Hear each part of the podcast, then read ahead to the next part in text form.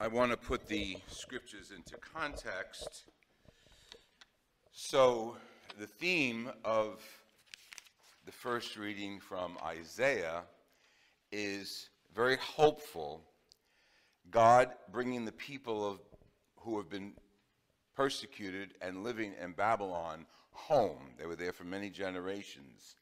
And in bringing them home, he's promising them a new way. I'm going to take care of you. And working with God, they are renewing their commitment to the covenant. God is commit, committing himself to them. And he says, basically, eh, things are going to be new now. Things are going to be new and, and changed.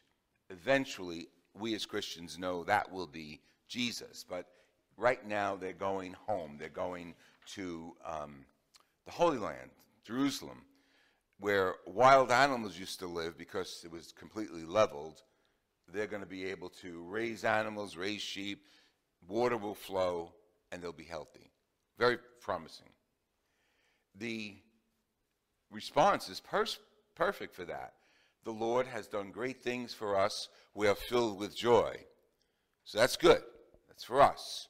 Always. Not, not 2,000 years ago, not a millennium ago, now. God has done great things for me.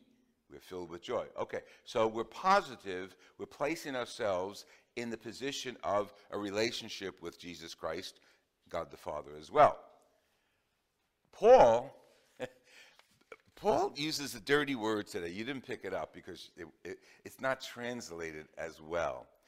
He says, listen, guys, I have been a Jew all my life. I did all the commandments of Jews, and now, and I follow them, and I'm a, I'm a Pharisee. I went to school to be a good Jew. But now all of that is, what the translation is, is rubbish compared to what I found in Jesus. You know what he says? He doesn't say rubbish, he says crap. I mean, that's the Greek. He says this, it's all crap in reference to what I have found in Jesus. So think of the power of Paul's relationship with Jesus. He's actually writing this knowing that his followers in Philippi and everyone who reads this letter is going to hear it. Wow, it, it's ending his dedication to the old law, but renewing, think of renewing, think of promise, think of hope, his relationship with Christ. Because don't forget, he met Christ. He wasn't an apostle. Christ intervened in his life when he was persecuting Christians. And he stopped them on the road, threw him off his horse, landed on his rear end, and a light blinded him. And he said into the light, What is this? And, and the light said, Why are you persecuting me? And said, Who are you that I'm persecuting you? He says, I'm Jesus. And they had that beginning of a relationship. Just think back to the person you absolutely love in your life or loved, okay, that one special person, and think of how moving that first time you saw him or her was. How maybe your heart flooded, maybe you you got excited, who knows where this relationship would go. Well, put that and, and ratchet up several notches because this is the relationship Paul has with Jesus Christ.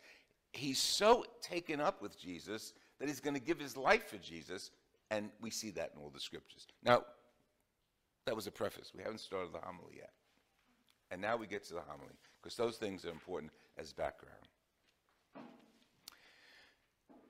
Now, everybody wants to focus on this, this scene in which the Pharisees, the scribes, the real hypocrites, bring to Jesus a woman caught in adultery.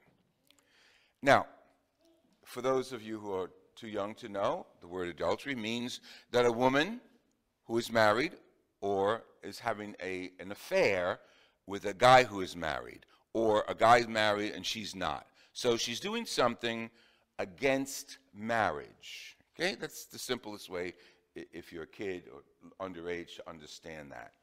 And now we get into the heart of it. Jesus this woman was caught in adultery. We got rocks here to throw at her. Let me tell you what happened a few years ago in Nigeria. Our, our world, our system, our 21st century. A woman in Nigeria was caught in adultery. and because of the law. Now, I'm not going to criticize um, the law. I'm not going to criticize um, the religion behind that law, especially in that country.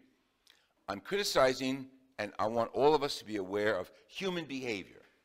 I don't care if you're white, black, pink, red, chartreuse. I don't care if you're Catholic, Russian, uh, Muslim, Jew. I don't care what. People are people. And how we handle people is what Jesus teaches us with respect. Okay. In Nigeria, a few years ago, a woman, and this made international headlines, but this happens a lot. Woman was caught in adultery. Now, first of all, you got to figure, it takes two to tangle. The guy wasn't caught in adultery, she was caught in adultery. So we're talking about a very masculine society, a patriarchal society, in which guys' words work and women's words don't mean anything.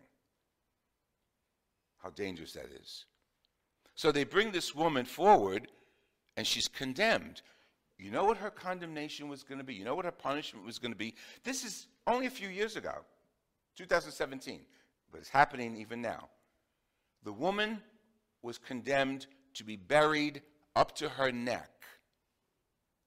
And then the men of society had the permission and responsibility to stone her until she was dead. That's not the time of Jesus. That's 21st century. I interviewed sisters the other day who are part of the, what we call the Re Religious Teachers Filippini. It's a religious group of sisters that taught me when I was a child in Holy Rosary in Jersey City. And the nun I was teach, talking to does missionary work. And when she talked about the need for the church and her religious orders, especially, to take care of the girls, specifically girls, then women, in certain countries, India, Bangladesh, um, Eritrea, it's such a responsibility, and they're so afraid what will happen to these girls because they have no rights. They're used as sex trafficking. And those of you who don't know what that means, ask mom or dad and they're used for the pleasure of the male dominated society. And they're so afraid dealing with these idiots, I'm sorry, I have to be judgmental here, that they could be in danger themselves. And they are often in danger. Because the girls that they work with have no rights. As a matter of fact, and this only happened the other day, good example. This was an interview with a woman in Afghanistan. Her daughter's six years old. She sold her daughter for a few hours, literally to a dirty old man. I mean, that's not a joke. She sold her daughter. And the interview said, How could you do that? And she said, We have no food. It was either a kidney or my daughter for a few hours. This is now. This is not Jesus' time. And sex trafficking is dominating our world's immoral behavior. Even in our country, coming up from the south, our southern borders, women and girls, and here's a kicker even little boys are being trafficked, stolen, sold to a group, and then shipped out to various cities throughout our country. And while that's happening, you figure, what are they going to do with little boys? They harvest them for body parts their livers, their hearts, their organs. This is happening today in our country. So we look at this woman caught in adultery and we see that uh, uh, a male dominated society very self righteously going to condemn her and expect Jesus to condemn her. He turns it on its head. It hasn't caught on yet how Jesus not only forgave her, but told them where to go. It hasn't caught on yet. In our society, the, UN is in our shadow. It's right there, very close to us. There's more than one commission to the UN fighting for international justice, women's rights.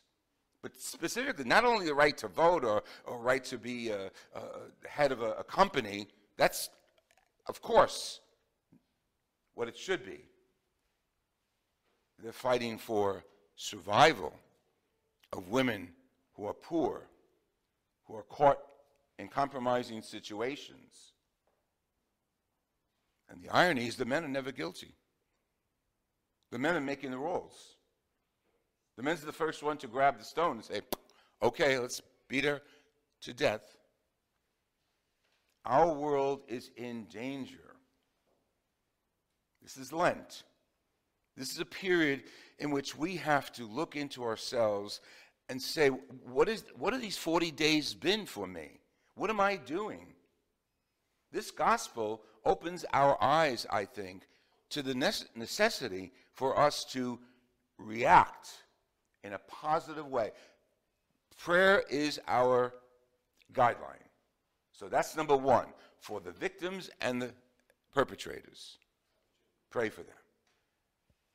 But the other thing is, you have a brain, you have internet, you have pen and paper, you have legislations, we have civic leaders. We need to do something. Not tomorrow, not out there, not the UN, us. Individually, through social media, through any way we can, to fight for the rights uh, beyond belief the rights that women do not have in certain cultures in our society, in our world. We are so obligated. The gospel is perfect, but most people would like to preach about Jesus forgiving and letting that woman go. Of course.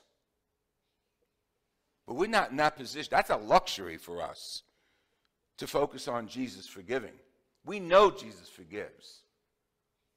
What am I doing? Every one of us has to ask ourselves.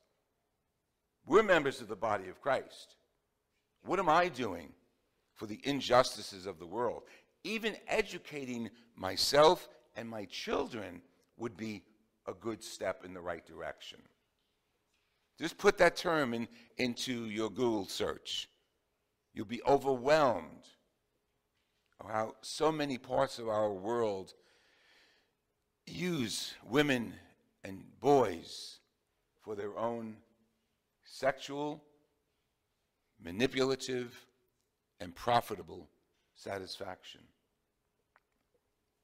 It's perfect that it comes now on the brink of Holy Week, the most disgusting week in the Catholic calendar, when God's Son was spit upon ripped apart, nailed to the cross. And we say he did that for us. Of course he did that for us, but so we would open our eyes. What he's doing today in the Holy Gospels, he's opening our eyes. Maybe when no one knows exactly what Jesus wrote when he went on the ground and scribbled with his finger. Some say maybe it was the sin of each person there. Who knows? But let's take that writing as a message to each of us individually to get off our rear ends and do something for the rights of women. Caught in adultery? Please. Please. What, what an irritation to our humanity. What an insult to our intelligence. She's guilty. She was caught in adultery. Are you kidding me? Adultery is not a one way street. Someone else was with her. In this case, we don't know whether she was manipulated or sold, but she was certainly the victim. And our society has a lot to teach us about respect. And Jesus Christ has a lot to teach us yet we still don't know it all. We still it hasn't clicked into our universal consciousness. How he represents God, the creator, who looks at all of us as his children. And that woman in, in Nigeria, or those, those kids and women in Afghanistan, they, they're our brothers and sisters. They're our, our flesh and blood. I don't care what religion they follow. They were made by our God. And to the best of our ability, especially during the season of Lent, as we approach Holy Week, we've ha- we have to think about and work on ameliorating the situation, raising the dignity of everyone here. And, and don't start out there. We have to start right here. We have to start in our own homes. We have to start with our own little boys and little girls. We have to start with our power of voting. We have to start with our access to internet and to, and to social media. This is what God calls us to. Don't come to church and read a nice story about Jesus forgiving the little girl and going his business. No, no, no, that's not the scriptures. The scriptures are living documents. This happened today. Didn't happen 2,000 years ago. It happened today. And Jesus is saying to every one of us, you, you want to you want to throw the stone? Go right ahead. But look inside first. Look inside and make sure you're not condemning someone of a sin that you've already committed or any sin. Remember the story about the splinter and the, and the beam in the eye? We all have beams in our eyes. And for us to say, oh, it's their fault, they're doing it wrong, they're sinners, blah, blah, nah. Start here. Start with ourselves. This is the living Word of God if this was in today's media, if it came on front page of New York Times, what would you say? Jesus lets the horror go?